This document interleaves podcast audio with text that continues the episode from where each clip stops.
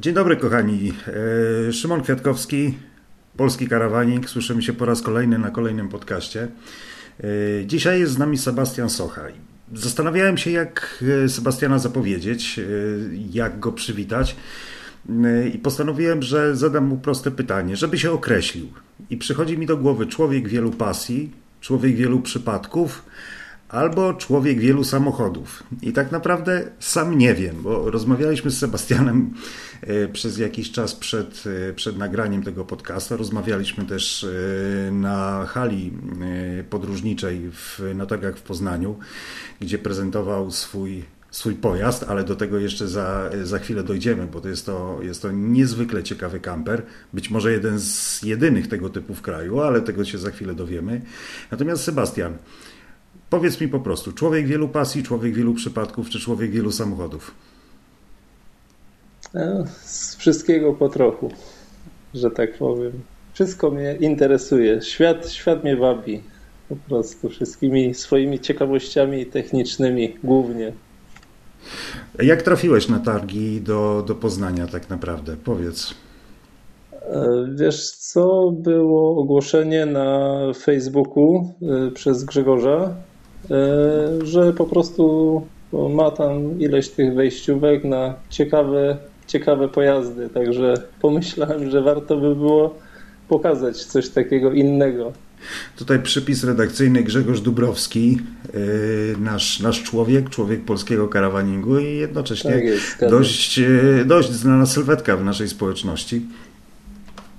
E, powiem Wam, że ja się naprawdę, ja, ja byłem niesamowicie zaskoczony, bo e, w zasadzie dzisiaj to już przede wszystkim pojazdy zabytkowe, czyli pojazdy e, epoki PRL-u są maszynami, które wzbudzają zainteresowanie, przede wszystkim przykuwają, przykuwają wzrok. Są już w zasadzie unikalne, są rejestrowane jako pojazdy zabytkowe. Y, no i właśnie Sebastian zainteresował się roburem. Y, pytanie, Sebastian, czy to jest w ogóle pierwszy robór Twojej kolekcji, czy może jedyny, czy może jest ich więcej?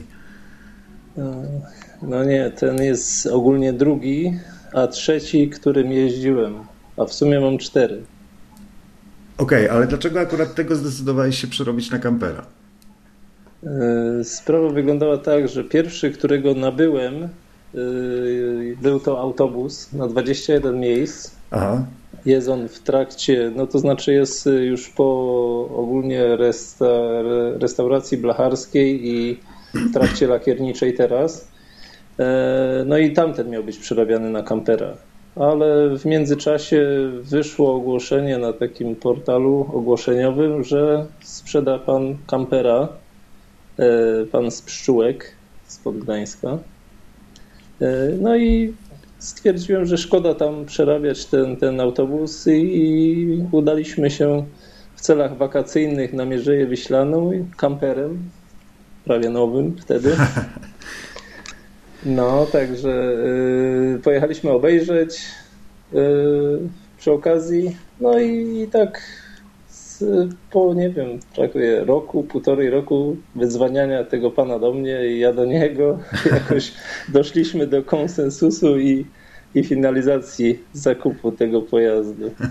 Czyli co, to nie jest jakiś, wygląda na to, no, jakaś niesamowicie popularna jednostka, jeśli, e, jeśli tak naprawdę można było sobie pozwolić na tak długie negocjacje. To znaczy nie było jakoś wielu chętnych na to, żeby go nabyć. Wielu chętnych pewnie nie było. No, stan, stan blacharski tam jest dosyć, dosyć problematycznym tematem. E, nie jest to jakaś marka poszukiwana, wtedy nie była, bo, bo praktycznie ja go mam już e, czwarty rok. E, trzy lata spędził w garażu. U tego pana też przestał jakiś, jakiś tam dłuższy okres pod chmurką, no i, i to załatwia po prostu sprawę, nie? Mhm. tego, tego całego stanu blacharskiego tego pojazdu.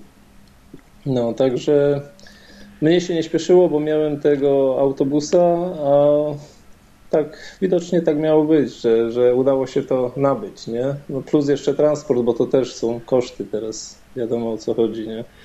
No tak, a powiedz mi, czy wiesz może jaką on pełnił wcześniej funkcję? Dotarłeś może do jakiejś historii tego pojazdu? No tak. Pojazd jest ogólnie w dokumentacji jako kampingowy specjalny. Mhm. Także to wtedy już mi się podobało, bo e, nie było biegania za, za jakimiś tam dokumentacjami. E, no i był zwolniony z tego tak zwanego podatku drogowego, bo miał wpisany ten, ten specjalny kempingowy. Tak, tak. No i, i pan z tych pszczółek, pan Marek, tak go właśnie wykorzystywał, że z Gdańska jeździł w Bieszczady ze swoją rodziną tym roburem w dawnych czasach. Aż, aż mnie kusi zadać pytanie, jak, jak kosztowne to jest. Ale do tego jeszcze dojdziemy. No, także, także pan, pan Marek, e, z tego co kojarzę, był e, bieszczadnikiem. Przyjechał do, do Gdańska na, na studia, no i Aha. poznał swoją żonę i później musieli jakoś podróżować do, do swoich do swojego e, miejsca zamieszkania tam na, w odwiedziny do rodziny. O. Mhm. No i tak jakoś chyba poszło na, na, tego, na tego Robura. Nie znam wcześniej, gdzie on tam jeździł, co, co, e, gdzie, gdzie był e, zakupiony, czy, czy ten pan go miał tam od nowości, to, to nie, nie umiem powiedzieć. Aha. W każdym bądź razie ja, ja go już kupiłem jako kempingowy. Ale wiesz co, ja kojarzę troszeczkę z czasów zamierzchłych, e, chyba najbardziej z różnych scen filmowych, tego typu właśnie zabudowę Robura, jako wykorzystywaną między innymi przez, e, przez telewizję, przez e, jakieś, jakieś obwoźne warsztaty. Y, no, to chyba był dość tak, popularny tak. pojazd kiedyś. Dużo, dużo sklepów y, GS-u, y, jakieś piekarnie, takie, takie z tego typu sprawy. Bo tak, tak też ludzie się wypowiadają, ci, którzy, tych, których spotykam po prostu, nie? Jak, jak gdzieś tam stanę, to zaraz jest ktoś, kto miał wujka, który tym jeździł gdzieś tam w GS-ie, czy w mhm. piekarni, czy tam jeszcze tak właśnie, jak mówisz, w tych, tych warsztatach obwoźnych no ten, ten mój stricte roburek u, u, tego pana Marka nawet y, miał jakąś scenę filmową nagrywaną. A, no właśnie. Także kobieta w Gdańsku sprzedawała cukier z niego. A pamiętasz tytuł filmu, czy nie? Nie pamiętam. Sprawdzę, mam zdjęcia. Mam zdjęcia od, od, y, od pana Marka, mam zdjęcia z Bieszczad, z tych e, wypraw jego tym roburem i, i, z tego filmu też gdzieś mam, mam pozgrywane. E, no to słuchajcie, może uda się, może uda się wam namierzyć, e, namierzyć w jakim filmie występował robór Sebastiana. Myślę, że to będzie ciekawa historia, może znajdziemy żywą scenę, a nie tylko zdjęcia. Ja myślę, wtedy, że... wtedy był cały kremowy. Aha. Kremowy był wtedy. Aha. No, bo on tak, teraz jest kolor taki jaki jest, tak zwany covidowy, jak go nazywam, covidowy. miętusek biały. Aha. E, a wcześniej to tak e, po zdjęciach było widać, że jak coś się działo, było robione, przemalowywane, także miał totalnie różne kolory po drodze. No tak, wtedy kiedyś się nie przejmowano za bardzo stanem lakieru. Tak, po prostu tak. wałek, farba albo pędzel. No dokładnie, dokładnie. Ja to wszystko musiałem zedrzeć, także ja walczyłem do zera. A nieźle, a w jaki sposób to robiłeś? To y, Buda była jakoś piaskowana, czy, czy robiłeś to e, sam? No właśnie tak, tego pierwszego, e, ten autobus, który miałem, to był piaskowany. No i tam wychodziło dosyć, dosyć dużo mankamentów, bo, bo ta blacha na takich powierzchniach, ona też, e, facet, który mi to robił, nie był tam stricte mm, blacharsko tak mhm. nastawiony do piaskowania. No i, i tam e, wymieniałem całe poszycia nie? na nowe. A tutaj zrobiłem to sam osobiście takim materiałem ściernym Y, włosami murzyna, coś takiego. A, okej. Okay. Takie coś na, na szlifierce, także dosyć dużo tych włosów murzyna zużyłem, żeby tego robura w środku i na zewnątrz wypolerować. Nieźle, a dobrze, wiesz co, no bo rozmawiamy o, rozmawiamy o, o y, blacharce, o poszyciu, no ale przejdźmy w takim razie do środka. Opowiedz y, mi, czy sam zdecydowałeś się wykonać koncept zabudowy wewnętrznej tego, tego campervana, bo tak naprawdę to jest campervan, y, czy może korzystałeś już z jakichś wzorców, bo jeżeli ten samochód był zarejestrowany jako specjalny kempingowy, no to mniemam, że takiej zabudowy też można było się w środku spodziewać. Tak, tak. Tam zabudowa kempingowa była. E, on jest zarejestrowany na pięć osób. E, pan Marek podróżował bodajże w cztery osoby. Dwoje dzieci posiadał, ja mam trójeczkę. Mhm. Także tutaj w momencie zakupu były ambitne plany, żeby w ten samo lato wyjechać tym autem, ale tak się zeszło, że 3 lata, 3 miesiące był, był restaurowany. Oczywiście nie, nie, sta, nie na stałe były prace robione dzień w dzień. Mhm. No, jego wyposażenie było zgoła inne niż tutaj mój ten, ten koncept cały tego, tego pojazdu. Także no, tu robiłem pod siebie po prostu, nie? Totalnie w środku jest y, przebudowany oprócz y, tego, tych, tych miejsc, które są tam oryginalne do, do siedzenia, nie? Mhm. Także tutaj ten y, pasażer, kierowca i pasażerowie w drugiej ławce jest, to, to jest oryginalne, reszta zabudowy jest już robiona na podzespołach z innego kampera który był dawcą. A, rozumiem. Czyli jednak korzystałeś właśnie z takich, z takich gotowych rozwiązań. Nie, nie była to, nie była to e, samodzielna budowa tak, tak e, od, od początku. To znaczy, ciekawi, mnie, no, ciekawi mnie po prostu... Nie, nie, bo tu, żeby wyprostować, kamper e, w tym momencie, jak był kupiony Robur, to, to w drugim tygodniu był zakupiony kamper na Fiacie Ducato też z tego samego rocznika, żeby to rocznikowo tutaj ugryźć, tak samo. Aha. I y, z, po prostu z takimi zapadniętymi ścianami, nie? Także on był typowo na okna, bo tam oryginalnie ten, ten robór miał okna te, te zwykłe, szklane takie, nie? Na, na tych dużych gumach. Tutaj już bardziej chciałem pójść w to, żeby, jak już mówię, robię tę blacharkę i tak dalej, no to powyciągam te okna na, na te kasetowe tak zwane, nie? Mhm i całość e, w środku tam zaadoptowałem, bo on nie miał tej lodówki, nie miał e, tego, tego, tego zmywaka swojego, nie? E, zwykła kuchenka taka była do, do podgrzewania wody, a tutaj już po prostu poszły te, te rzeczy z, z tego kampera. Rozumiem. No, ale całość zabudowy wewnątrz, czyli te, te łóżka, mm, tutaj te, te szafki wszelkie, no to, to robię sam, nie? Praktycznie jest tylko góra zabudowy z tego kuchennego łącznie z lodówką. O, o rozumiem, okej. Okay. No, zbiorniki na wodę brudną, na, na tę szarą wodę, na, na czystą wodę też były wykorzystane z tamtego kamperka, bo tutaj, tutaj nie było w ogóle tego. Mhm. Znaczy szara była, ale w takim no, zwykłym baniaku, nie? Pod, mhm. pod autem. A teraz jest tak już zrobione bardziej profesjonalnie. Z kasetą. Jak, No, tak, tak jak umiałem, tak, tak jest zrobione po prostu. A jak rozwiązałeś sprawę ogrzewania, powiedz? Ogrzewanie oryginalnie było te DDR-owskie, z tym, że to, to funkcjonowało tylko podczas jazdy praktycznie mhm. E, i nie było takiego, takiego do ogrzewania stacjonarnego na, na postoju. Także na dzień dzisiejszy to oryginalne jest wymontowane, już sprzedane a wleciało w to miejsce z, nie wiem, czy mogę nazwać tam Eberszpeer. Tak, tak. D4, D4 takie z karetki pogotowia, 12V. Nie? Także jest 4 kW, daje śmiało radę mhm. na postoju, nie, nie doi akumulatora, że tak powiem. No, no to całkiem spoko. Fajnie. Jaka jest w ogóle, tak, tak, jaka jest tak, w ogóle tam, tam powierzchnia? Tam pomiędzy schodami, pomiędzy schodami a, a zbiornikiem paliwa było na tyle miejsca, że Zbudowałem jeszcze jedną zabudowę Aha. E, takiego, takiego boksa z wejściem od środka, także tam jest właśnie ten, te ogrzewanie i y, akumulatory pokładowe. Świetnie. A powiedz może jeszcze, jaka tam jest właśnie powierzchnia. Te... Jeżeli mówimy o ogrzewaniu, to to jest dosyć interesujące, na ile ta właśnie ta, to ogrzewanie z karetki, no, z jaką powierzchnią musi sobie poradzić. No wiesz co musi dać, bo to y, ten D4 4 kW to jest chyba największe jakie, jakie istnieje, tak mi się wydaje, mhm. nie? No także no, nie było jeszcze takiego spania, żebym zmarzł. Okej. Okay.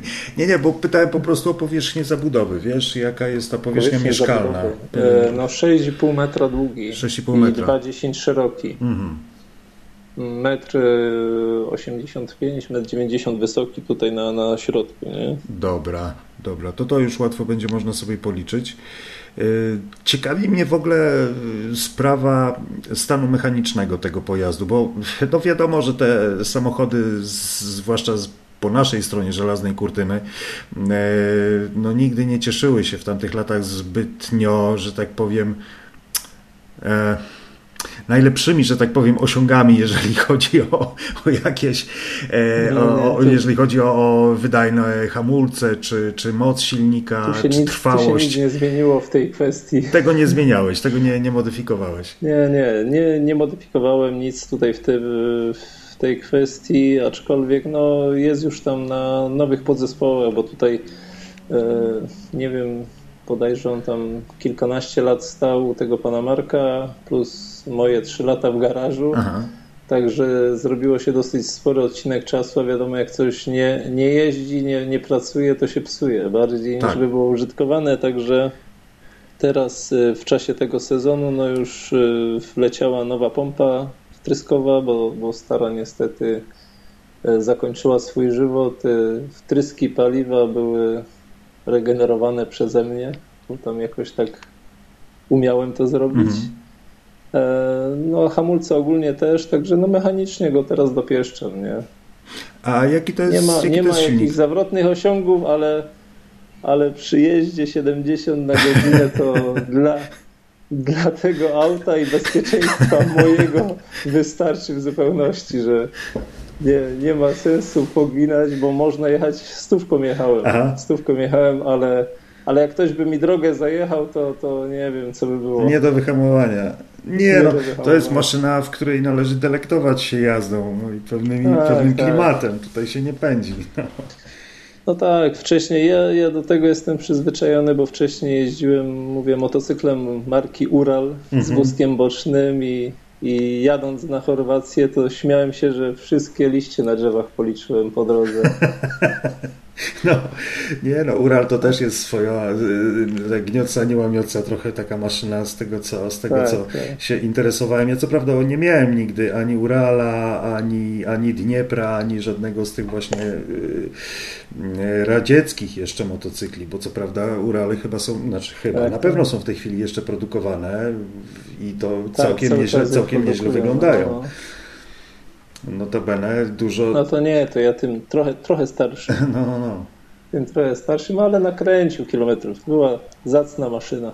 A powiedz mi Sebastian, tak e, przechodząc troszeczkę do, mm, że tak powiem, wyprowadzając trochę tego, e, tego robura, tego kampera z garażu, Zastanawiam się, czy masz jakieś plany, może y, połączyć go z innymi Twoimi y, profilami działalności, z Twoimi innymi zainteresowaniami, bo te pytania, które Ci zadałem, jakim człowiekiem jesteś tak na, na początku, no, nie zadałem ich bez kozery. To znaczy, y, wiem, że wiem, że Twoja, twoja, twoje pasje to nie tylko, nie tylko motoryzacja, ale jest ich więcej, więc zastanawiam się, czy istnieje jakieś wspólne ogniwo. O, wspólne ogniwa. Ciężko, kurczę. Nie, nie wiem, nie, nie wiem co powiedzieć. No chyba, chyba to, że po prostu jestem jakimś indywidualistą i mhm. no mówię, po, ciekawi mnie wszystko. Wszystko, co, co możliwe. No, oprócz tego, co wcześniej rozmawialiśmy, to nie wiem, nie wiem dlaczego nie byłem jakimś mega uczniem, e, e prymusem. Mhm nie czytałem jakoś mega dużo książek, a teraz mam ponad 2,5 tony książek w garażu. Nie mieszczą się w chacie już. To jest dobry przelicznik kilogramowy, kurczę, na, tak. na, na książki. Książki techniczne, historyczne, a ogólnie jakieś opowieści, takie Arkadego Fidlera prawie, prawie całą ten zdobyłem, także no jest tego dosyć sporo, nie? Jak wszedłem na Twój profil y, na Facebooku, zauważyłem wiatrak. I powiem Ci, że to mnie niesamowicie zainteresowało, dlatego że ja jestem z Gdańska, jestem też, jestem też kolarzem i jednym z moich ulubionych terenów, na których trenuję, na które jeżdżę, są gdańskie żuławy. A to jest y, kraina, kraina kiedyś to była kraina Mennonitów. Y, no i tak naprawdę tam zawsze wieje. No, w związku z tym e, kiedyś postawiono tam mnóstwo wiatraków. Do tej pory przetrwały trzy, z czego chyba jeden w tym, znaczy nie przetrwał, jeden, jeden jest, jest jeden właściciel wiatraka, który prowadzi w tej chwili mm, taki właśnie kulturowy, kulturowe mielenie, mielenie zboża. Tak, tak Chyba tak, tam jest nawet wypiek chleba u niego. Miejscowość Mokry Dwór się nazywa. Mhm. E, jest jeszcze jeden w Palczewie, ten jest w rękach prywatnych. E, no i jeden jeszcze wiatrak w drewnicy, ale niestety one wszystkie, te dwa mówię, poza tym oczywiście czynnym, są w bardzo słabym stanie. E, w zasadzie już agonalnym można no, to powiedzieć. Tego, tego w drewnicy no, ale to odwiedziłem. Zawsze zwracają uwagę. No właśnie, bo to jest y, koźlak chyba, prawda? To jest koźlak z y, pokryciem dachowym odwróconej łodzi bodajże. Mhm. No, ja tutaj... A powiedzmy, czym jest koźlak, bo, bo myślę, że, myślę, że nasi słuchacze nie do końca będą tutaj y, w temacie. To jest, to jest wiatrak, który za pomocą takiego e, dyszla jest specjalnie ustawiany na wiatr e, za pomocą, znaczy i obraca się na centralnej osi. Dobrze mówię? Czy, czy tutaj Dokładnie się mylę trochę? tak. To jest typowy koźlek. Tutaj, tutaj niestety mój wiatrak, nie wiem czy go można nazwać wiatrakiem, bo on, on jest na wzór wiatraka budowany zewnętrznie, mhm. W środku wyposażenie też ma stricte z, z różnych wiatraków, bo jest to składak. E, mam mhm. wyposażone koło te mm, palczaste, 3,5 e, metra średnicy z cewą, gdzie Aha. będą zamontowane buźtyki i, i zapierzenia te, tych, tych, tych e, skrzydeł, lecz niestety nie posiadam właśnie tej osi obrotu on stricte jest postawiony na fundamencie, także mhm. to jest tak bardziej bym nazwał młyn. Młyn mhm. przypominający wiatrak. O. W momencie, bo to, bo teraz no, tak, ale... on, on, nie jest, y, on nie jest y, przeniesiony jak y, zwykły wiatrak, koźlak, tylko on jest budowany od podstaw. A, tak, rozumiem. on, on, w całości jest budowany z nowych materiałów, tylko wyposażenie maszynerii i, i tego głównego koła jest, jest to z innych wiatraków, bo tutaj e, nie, nie miałem po prostu, e, nie byłoby możliwości zakupu tak e, dużego przekroju drewna, żeby zbudować takiego koźlaka. Tutaj, do, jeżeli chodzi mhm. o, ten, o ten sztymber i, i resztę tej belki mącznej i tak dalej, nie? Samego tego kozła. Rozumiem. No, także. No to w zasadzie nawiązując tutaj do tych żuławskich wiatraków, to bardziej powinienem właśnie mówić o wiatraku z Palczewa, bo tamten jest zdaje się typu holenderskiego. E, no nie wiem jaki tam jest, ale jest, jest typ holenderski, który, który obraca e, głowicę u góry. No i są jeszcze paltraki, które obracają całe e, od podstawy. Także tutaj wiodą mm -hmm. takie trzy podstawowe, te, te, te główne takie prym. No mój będzie z przeznaczeniem, tak był budowany pod cele agroturystyczne no, z mhm. tego względu, że, że tutaj e, jestem właścicielem jak gdyby takiego małego gospodarstwa e, Aha. zakupionego po prostu po, po przyjeździe z zagranicy z zainwestowanych pieniążków, gdzie, gdzie prowadzę działalność pozarolniczą mhm. E, związaną z pszczołami. Robię, robię ule słomione i sprzęt pszczelarski. Mhm. Mówiłem, człowiek wielu, człowiek wielu pasji, wielu talentów. No. no i, I po prostu, żeby wykorzystać e, potencjał miejsca, no, jest prowadzona e, poddziałalność działalności e, o nazwie agroturystyka. Słuchaj, no to tak naprawdę nasze koło się zamyka, bo nie wyobrażam sobie lepszego miejsca do kamperowania, lepszego miejsca do spędzania czasu, jak właśnie agroturystyka. Tam jest połączenie kempingu z aktywnościami, które tak naprawdę nas interesują, bo są maksymalnie zbliżone do natury, czyli tak naprawdę, e, czy mogę, czy mogę powiedzieć, e, że przygotowałeś pewną ofertę dla naszej karawaningowej społeczności? Jak najbardziej. Jak najbardziej. Nawet w którymś z, z portali, że tak powiem, gdzieś było odznaczenie, że jeżeli przyjedziesz, to możesz się zatrzymać. I nawet pan z Gdańska był. No, no. no. Czyli, czyli z moich okolic. Tak, tak, na pewno, na pewno będziesz znał tego pana. Prowadzi taką działalność e, restauracyjną. Prowadzi, co on prowadził? E, e, szybko redaktorem był gazecie takiej kulinarnej, dosyć, dosyć konkretnej. No on też nas opisał w tym, ten, te nasze A, miejsce. Dobrze, to Szczerze mówiąc, akurat nie bardzo kojarzę, ale, to, ale no, postaram się, postaram się dowiedzieć. Nie, nie, Niemniej. No, ale, ale jest. nie, jest, nie szkodzi. Jest y, kwestia tego, że mamy te, mam te pokoje do, do wynajmu, jest mini salka. Oprócz tego piekę chleb i ciasta. Nie wiem, czy się jeszcze do Czyli... czegoś przyznawać. Można, można, można tam przyjechać i samemu spróbować, tak, rozumiem. Tak, tak? jest postawiony piec chlebowy, taki, taki ogromnych rozmiarów i co, co piątek zarabiam chlebek, w sobotę piekę. Aha. A powiedz mi w takim razie, gdzie można, gdzie można Cię znaleźć? Gdzie jest wiatrak, gdzie jest agroturystyka? E, no jest to też dosyć ciekawy punkt, bo mamy tutaj bazę wypadową na Kurnik, miejscowość Kurnik, przez U zamknięte, mhm. zamek w Kurniku, Biała Dama. Na pewno mhm. większość będzie kojarzyć. To jest pod Poznaniem. 30 km do Poznania, 5 km do Kurnika. No, 100 km, 130 do, od Wrocławia, tutaj na tej, na tej trasie Wrocław-Kurnik, Poznań.